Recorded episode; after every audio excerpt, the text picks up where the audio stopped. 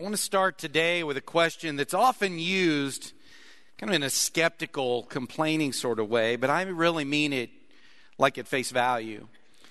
I just want to ask the question broadly what's the point? Right? Like, what's the point of, of everything with God? What, what's the point of God creating? Right? Why did he why did he do that? Why did he create the earth? And then why did he create us and put us on the earth? And then what's the point of not just creation, but of him then incessantly interacting with creation and, and coming into creation, into the story, and pursuing something? What's he after in that? And then record, going to great pains throughout human history to record some of those moments of him breaking in and, and, and doing things. What, what was he after? What was, he, what was the point? What was the point of this? And then, according to the Bible, at just at a certain time in history, he ups the ante and he, and he comes personally right? And he becomes one of us, and he's reaching out to us just in his voice or a dream or through a prophet, or he comes himself, is the way the story goes. And, and and he's after something. Why? What's the point of all of this? So I finished last week's teaching with the answer to that question, and that's where I want to begin today. The Bible's answer to that. The point of it all is life. That's the word I find in Scripture that answers the question of what God is doing, what He's about, what He's attempting, what He's what his point is in all of this that he's done. There might be other questions, but the, the answer to the question, what's his point, is life. Life is the point. Life, getting more specific, is why Jesus is born.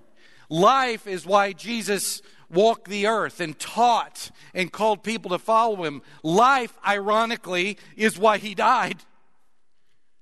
Life is why he was resurrected. It's why he called us and continues to call us to follow him and be his disciples. It's why he commissions us to go and invite others to follow him and make disciples of them. Is life. That's what he's after. That's his aim. The call of Scripture is discipleship.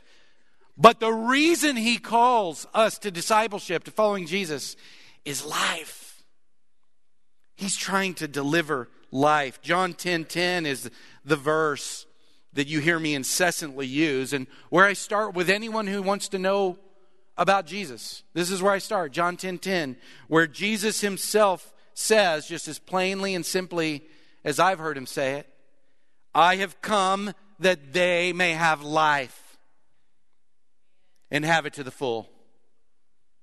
That's what he's about. And this point isn't just in Jesus. You see it threaded from beginning to end of Scripture. It's all through there. If you go back to the beginning, and you should, it kind of orients us.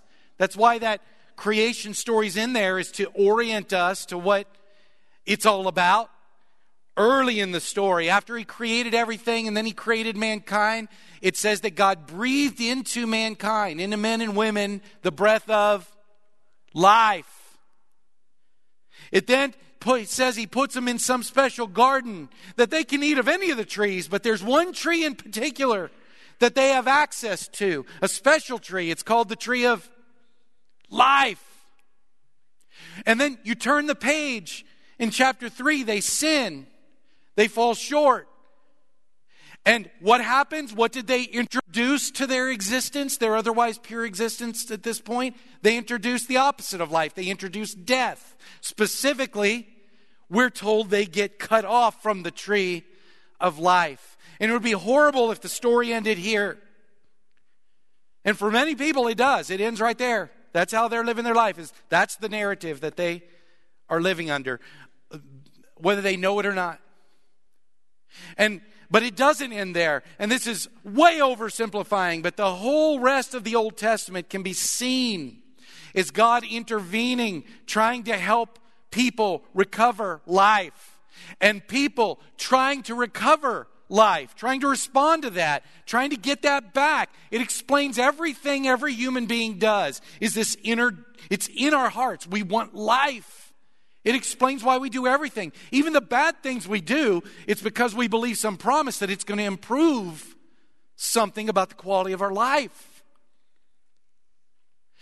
But we kept failing until until a certain point in the story, that point where God upped the ante as if he had designed it all to culminate in this moment in history. Jesus comes. And in Luke 19, there's another way that Jesus is recorded as saying why he came. He says, The Son of Man came to seek and save that which was lost. Well, in the story, what was lost? What was lost, we have to ask? It was life. It was that life that He had designed human beings for intimacy with God, perfect intimacy with God, perfect intimacy with their fellow man. There was no shame. There wasn't even the concept of what self esteem was. It was, it was abundant, full life. And the Son of Man came to seek and save that which was lost. Paul in 1 Corinthians, he's got a little summary, a brief summary of everything up to this point from Adam to, to Jesus. He says in chapter 15, he says, The first man, Adam, became a living being. The last Adam, that's just code for Jesus, the last Adam, a life giving spirit. So that's Jesus' point. He's a life giver. That's, that's why he came. It's all through Scripture. And if you turn to the end, just to give you this brief synopsis of this thread throughout Scripture and Revelation, John sees that scene. You know, the, the veil is unveiled. He sees whatever this ending is going to look like, whatever eternity is going to look like. And he sees Jesus say this Blessed are those who have washed their robes. Those are, that's those who have decided to follow Jesus, immerse their life in Jesus. Blessed are those who've washed their robes robes that they might have the right to the tree of life. I mean, this thing was written thousands of years later, and there's this continuous story from beginning to end. That was lost, and that's what's going to be regained life. Life is the point. So you're called to follow Jesus. That's what I've been talking about the last two weeks, especially last week, to life in, with, and like Jesus Christ. But that is the mission. That is the call of God. That's what He's after for you. That's what He's inviting you to because He knows that is the way to accomplish His point, and that's life. Life for you. And I've told you there's two kinds in Scripture the eternal kind that will last forever, that steals the sting of death, which we need. We need the, the sting of death stolen. But also abundant life, full life now in circumstances that are not ideal, that are difficult. That can break in now. Life is the point. So I've entitled, entitled, entitled today's lesson. And this is the third session of our starting point class that I'm basing this series on that's designed for our guests to know what we're about and what's behind what we do, our theology, our practice. This session of starting point, today's sermon is called Our Environments. And the reason it's called our environments is because I want to get a little more specific about what we're trying to accomplish when we do things together. Okay? But also because life, Scripture teaches that life demands a certain environment for it to be ideal. Right? We want to make disciples, but the minute the leadership started studying what a disciple is, we instantly and naturally went to okay, so what environment is the best possible environment to take a human being and put them in it? And they are more likely to find success in spiritual growth and thriving. They're more likely to find life. So we find in Scripture that a certain environment is more ideal than others for people to grow and experience this life. What is that environment? Incidentally, we have embedded in creation that God created, we have embedded in it this same message that physical life is best maintained and sustained in a certain environment. I can't, I've told y'all this before, but I, I, can't remember where I heard it. I think it was in a high school class or something, but that life can be fragile. The environment for life can be fragile. That if our earth was like in orbit around the sun just a mile closer, we'd burn up. Nothing could live. If it was a mile farther away, we'd freeze. Nothing could live. We need a certain environment. And another example I use, we have right in our building by the children's wing, we have that aquarium right? Like that aquarium is maintained, a certain environment is maintained, all different environmental factors temperature, how much food, not too much, not too little, what, what uh, oxygenation of the water, cleanliness in there, even what the other fish are that are interacting, all have factors in the ability for those fish to live and, at least the quality of life and how long they live. As a matter of fact, I don't know if y'all remember when we froze Everything broke down and we froze. Just one environmental factor. They still had enough food, they still had the right mix of fish, they still oxygenated, but they plug our kids' ears. They died because it was too cold. So in physical world, what's true in, for physical life is also true for spiritual life. To have a vibrant life, spiritual life in and like Christ we need a certain environment. So, what we did as a leadership, after we kind of had a, our mind set and our hearts adjusted to what is a disciple, we then asked, what's the best environment for a person to become that? What's the best environment? So, after looking at the Bible, at Jesus, for a description of a discipled person, we naturally went to the Bible, to Jesus, to see what kind of environment he created.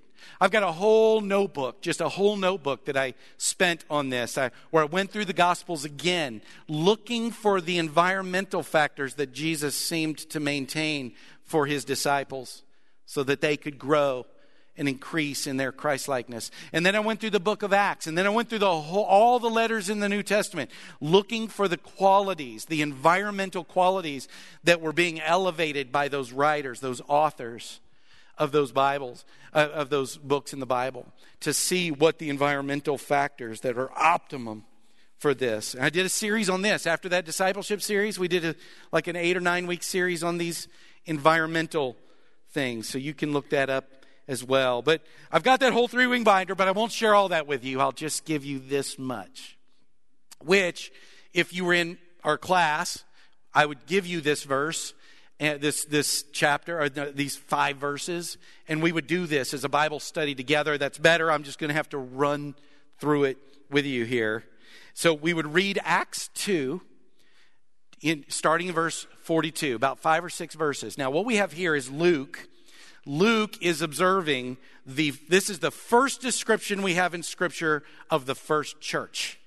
All right? This is you know we've got the disciples in that environment. It, it kind of you see it in this one as well. What they had is, is had here. But this is after jesus died. He rose again. He had one more word with his apostles. Then he's ascended. Then the holy spirit comes down. Peter preached the first gospel message. Thousands come to christ and this pops up among them this is the environment. So if we were in class, I would have you read this verse at your table and ask the question What environmental elements do you see? Just like if I asked you to go to that aquarium, what environmental elements do you see that is, seems like it's optimum for the life of that fish? What environmental elements do you see that Luke noted, inspired by the Holy Spirit to note? There's so much more, but we'll just look at this one, and I think you'll get a sense of how we operate here. So it's in Acts 2. It says this They devoted themselves to the apostles' teaching and to the fellowship, to the breaking of bread, and to prayer. Everyone was filled with awe. Many wonders and miraculous signs were done by the apostles. All the believers were together and had everything in common. Selling their possessions and goods, they gave to anyone as he had need. Every day, they continued to meet together in the temple courts. They broke bread in their homes and ate together with glad and sincere hearts, praising God and enjoying the favor of all the people. And the Lord added to their number daily those who were being saved. So after you would read that and, and do a little study for yourself, I just have us brainstorm on the whiteboard and, and we come up with, you know, 15, 20, 25 different environmental elements that we see here. And, and it's a pretty good, it's a pretty good taste t- test case for, for all of what you'd find. There's just so much more. I'm really cheating you. But what we see here, let me just run through a few things we see here. So we see first of all that they were they devoted themselves to the apostles' teaching. So after they became Christians, after they decided to follow Jesus, Luke noticed they they immersed themselves in the apostles' teaching. Right? And what were the apostles teaching? We know what they were teaching. They were teaching Jesus. They were teaching everything about Jesus. And so this was an environmental element. They were learning. This was a learning community. And then we see they were also devoted to the fellowship. A little bit later, that's echoed when it says all the believers were together.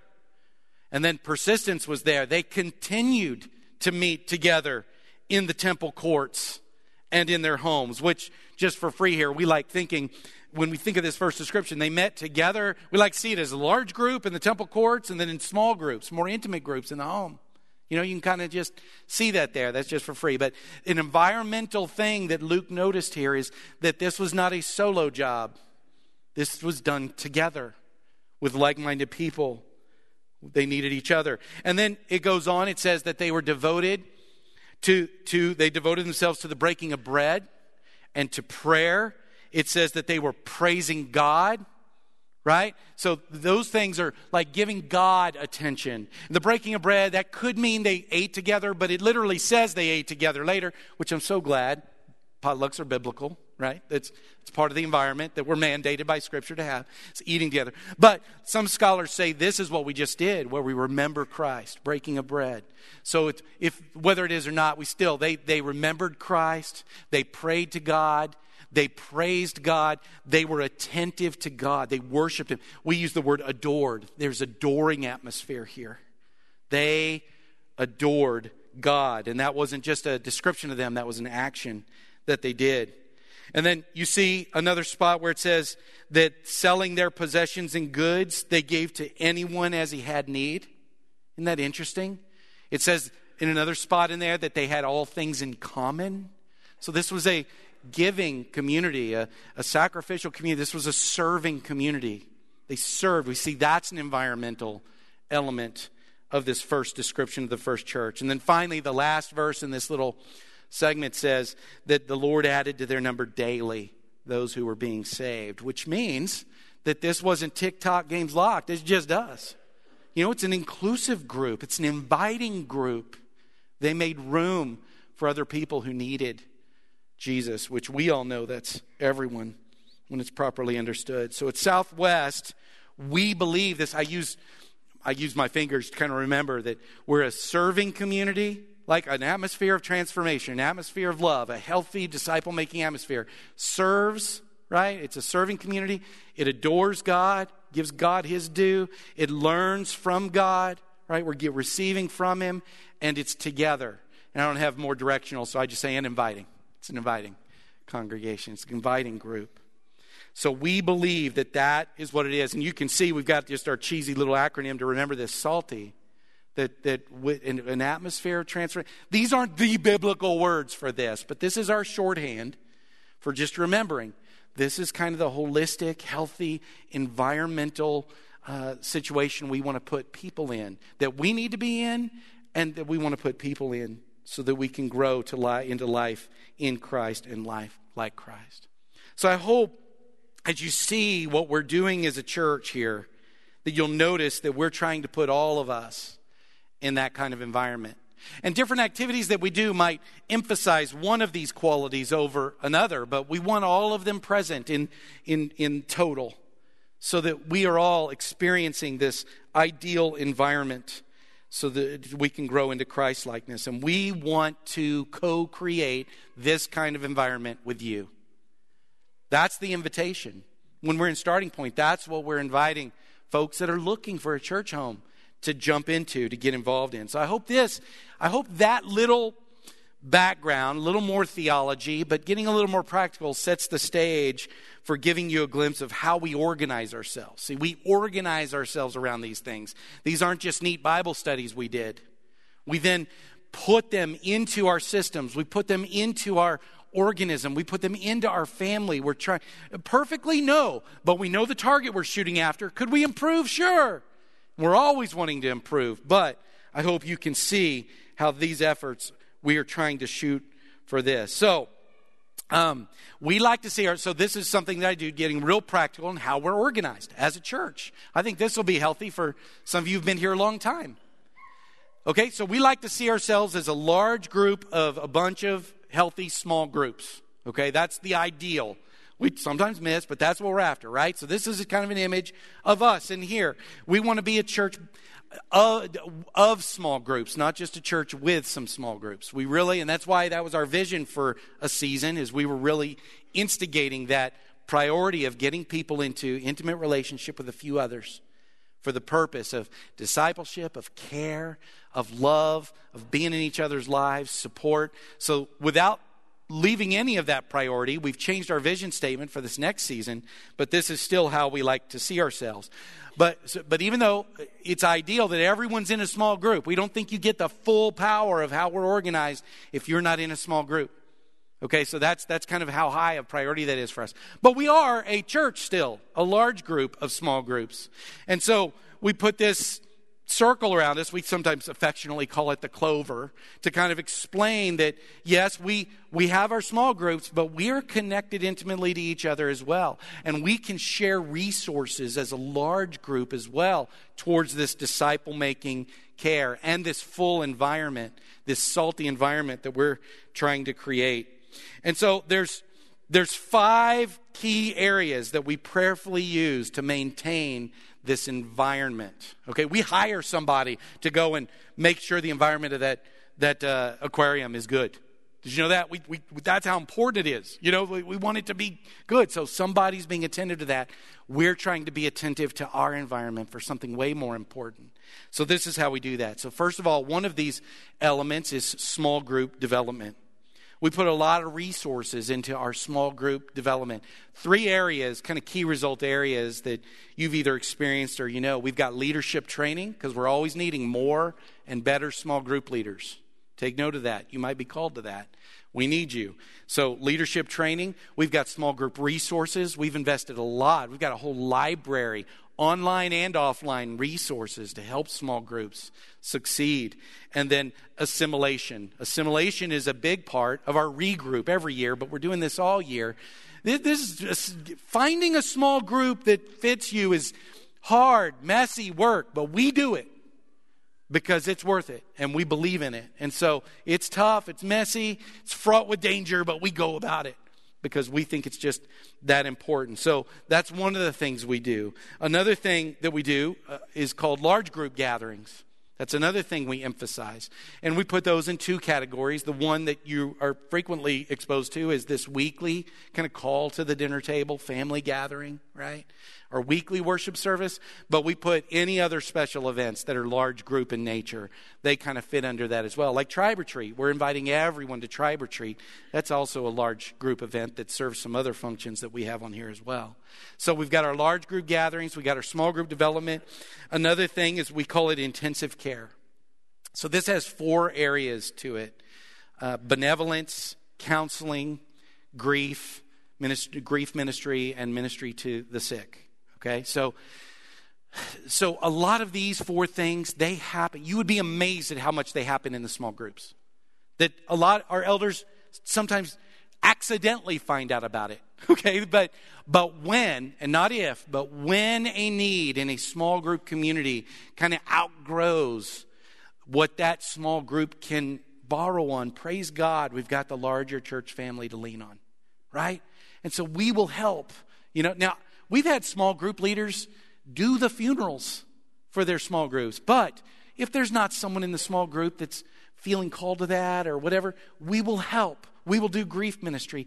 Someone who's sick for an extended period of time. Small groups do the meals and visitation all the time, but you know, when it's wearisome and hard or particularly difficult, you can share it with the larger group. So we do these things as well as a large group to maintain this salty environment.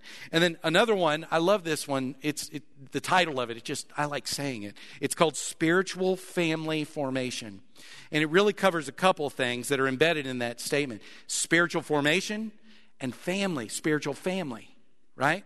So that's what we're after. So here, uh, there's, there's a lot that's in here, but basically, we've got our Bible classes and our learning kind of agenda, that learning piece. That's in here. We've got intergenerational ministry that we're trying to create spiritual family.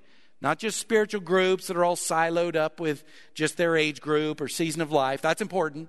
But we don't want to neglect the benefit of our intergenerational relationships. And then we do have those special groups of all different ages, but we particularly put resources on our young children and youth. We put a lot of resources on that. We've got other ministries as well, but those all kind of fit in that spiritual family formation. And then the last piece we call accelerator events or fueling events. I could never decide which one I like better, so I just always say them both. Accelerator events. These, this is a commitment to just providing for you opportunities, whether we run these events or we tell you events about events that are being run in the kingdom where we want you to take a time out from your life, your normal life, and go on the proverbial mountain with God and accelerate your discipleship. Spend some extended time with God in the area of prayer or in the area of learning. Go to a lectureship, go to a retreat, or just in, in your own healing of your past story. Whatever it is, we always want to encourage people to go our idea would be everyone does it once a year because many of us, many of us can track the most meaningful moments and benchmarks and milestones in our spiritual life to some retreat. Our students and our youth, they get this. They embed it into their ministry all the time. We should never outgrow it. We should never outgrow it. We should keep doing it because that's so important. Okay, so this right here is kind of the, you know how that at the mall you've got the You Are Here map, right? And it says it gives you the big picture of how the mall is organized. And you're here and that helps you get a picture of how you get started as you walk in the doors to get to where you want to go. That's kind of what this is serving for our new members is is is how do you find your starting point? We'll talk more a little bit about that next week more specifically. But this is how we're organized. So i hope you see we're not just theological. We're not just academically talking about what the bible says. We want to put it into how we operate. So you remember our mission. Southwest exists to make disciples of Jesus Christ through loving relationships with God and others. Well, we can add this here, right? Southwest exists and is organized to make disciples of Jesus Christ. Perfectly? No. We got to learn all the time. You know, do we hit not hit the mark all the time? It's true. And we're adjusting things all the time, trying to get our aim better. But this is what's behind what we do. So, everything that all of us in leadership do is to invite you to invest with us in a disciple making environment for you, in a life giving environment for you. Everything we do should be answered. That's our point. That's our point, too, because it's God's point. So, to that end, I chose right now to tell you what we're going to be doing next. So, we've got one more week in this series, and then we hit February, and we are going to uh, invest in a series that is all about Jesus, believe it or not. I know that sounds so that's so novel and so new, but we're going to take a few months to walk with Jesus through the book of Luke. Okay, so if that verse I told you about last week in Hebrews is true, where it says, the Hebrew author says, let us fix our eyes on Jesus, the author and perfecter of our faith. If Jesus truly is the author of this faith we're trying to grow in, if he's the one that perfects it and setting our eyes and our minds and our thoughts on him is key to growing up into Christ likeness, into life in and like him, then that's what we want to do. You go to the Gospels. That's the most pure place to find Jesus is in Matthew, Mark, Luke, and John. So we're going to take one of those, Luke, and I'm excited about that because Luke, of all the Gospels, you know, it's four accounts of the same story. But Luke, what he says is that he did his research, he did his homework, and then he put together an orderly account of the life of Jesus from beginning to end. And so we're going to take a look at what, what, what Luke came up with in his research. And we're going to walk with Jesus through the book of Luke. And so I'm really excited about that. Um, and I'm hopeful that just by you continuing doing what you're doing now and being with us, whether online or here, you hearing my study of Jesus helps you to live life in and like Christ. But as you know, as you know, it's much better when you engage right when you engage christ yourself this is a way to engage but there's a there's more steps you can take and so i'd like to introduce you to a resource that would allow you to walk through the book of luke walk with jesus through the book of luke right along with me it's called luke for everyone and it's by a New Testament scholar named N.T. Wright. N.T. Wright is, if you haven't heard of him, he's like pretty universally accepted as one of the top scholars of the New Testament that is alive today. And so he can, because, of course, he can be super headsy and academic in academic cir- circles, but this one, I've already started it. He wrote this for everyone. So we get the benefit of all of his life of research and, and followership of Jesus written in a way that allows us to access that research. And so I want to invite you, if you're interested, you can go on Amazon or wherever and you can get this book right here and do this personal discipleship right along with me. Okay? Now, that that is another step that you could take. I hope just coming here will be useful, and I believe it will. Okay, but this would up the ante. Now, one more resource that would up the ante even more. And N.T. Wright, he wrote a book companion to this called Luke 26 Studies for Individuals and Groups. So I think if you just want to do this individually and you go through, you can just get that one book. And you can go through, the text is even in the book, so it's your Bible and his notes, and you can write it up. You're going to learn a ton. But if you would like him to lead you through that study, you can get this book. Okay? You can get this book, and he'll lead you through that. And even more, if you would like to do this as a small group, you can get this book. It's designed for that as well, for individual or small group study. So I'm giving you some levels based on what you're called to and what you have time for of engagement with Christ. And I'm telling you, you will not regret this. You will not regret walking with Christ. He will, he, this is how he rubs through the skin. When he called those first 12 disciples, he did it for three reasons. Remember? The first reason was so that they might be with him. He knew how to make disciples, it's to get people with him.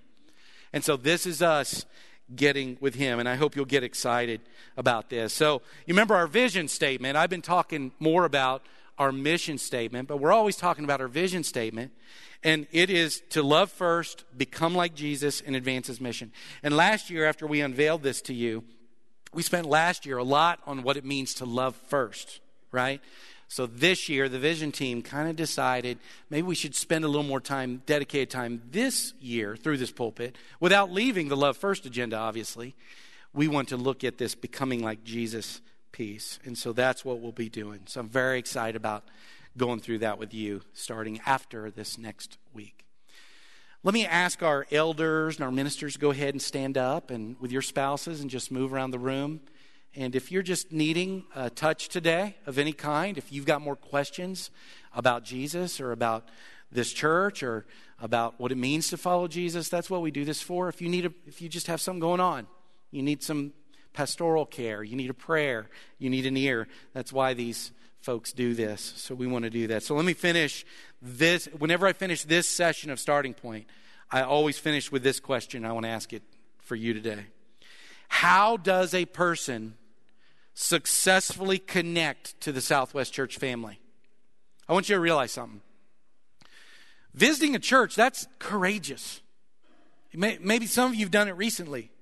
It's courageous to go into someone else's living room and wonder if you're going to connect and wonder if you're welcome and wonder i think it may happen I, we try to not let it happen but people can come in worship and leave and never be touched you know, never get that.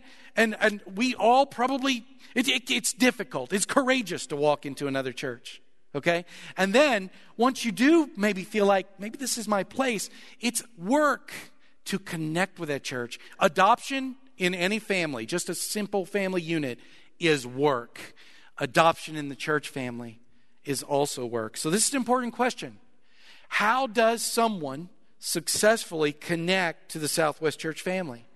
And what I say is the church needs to be inviting, inclusive. That's part of the environment that we need to have for our own discipleship.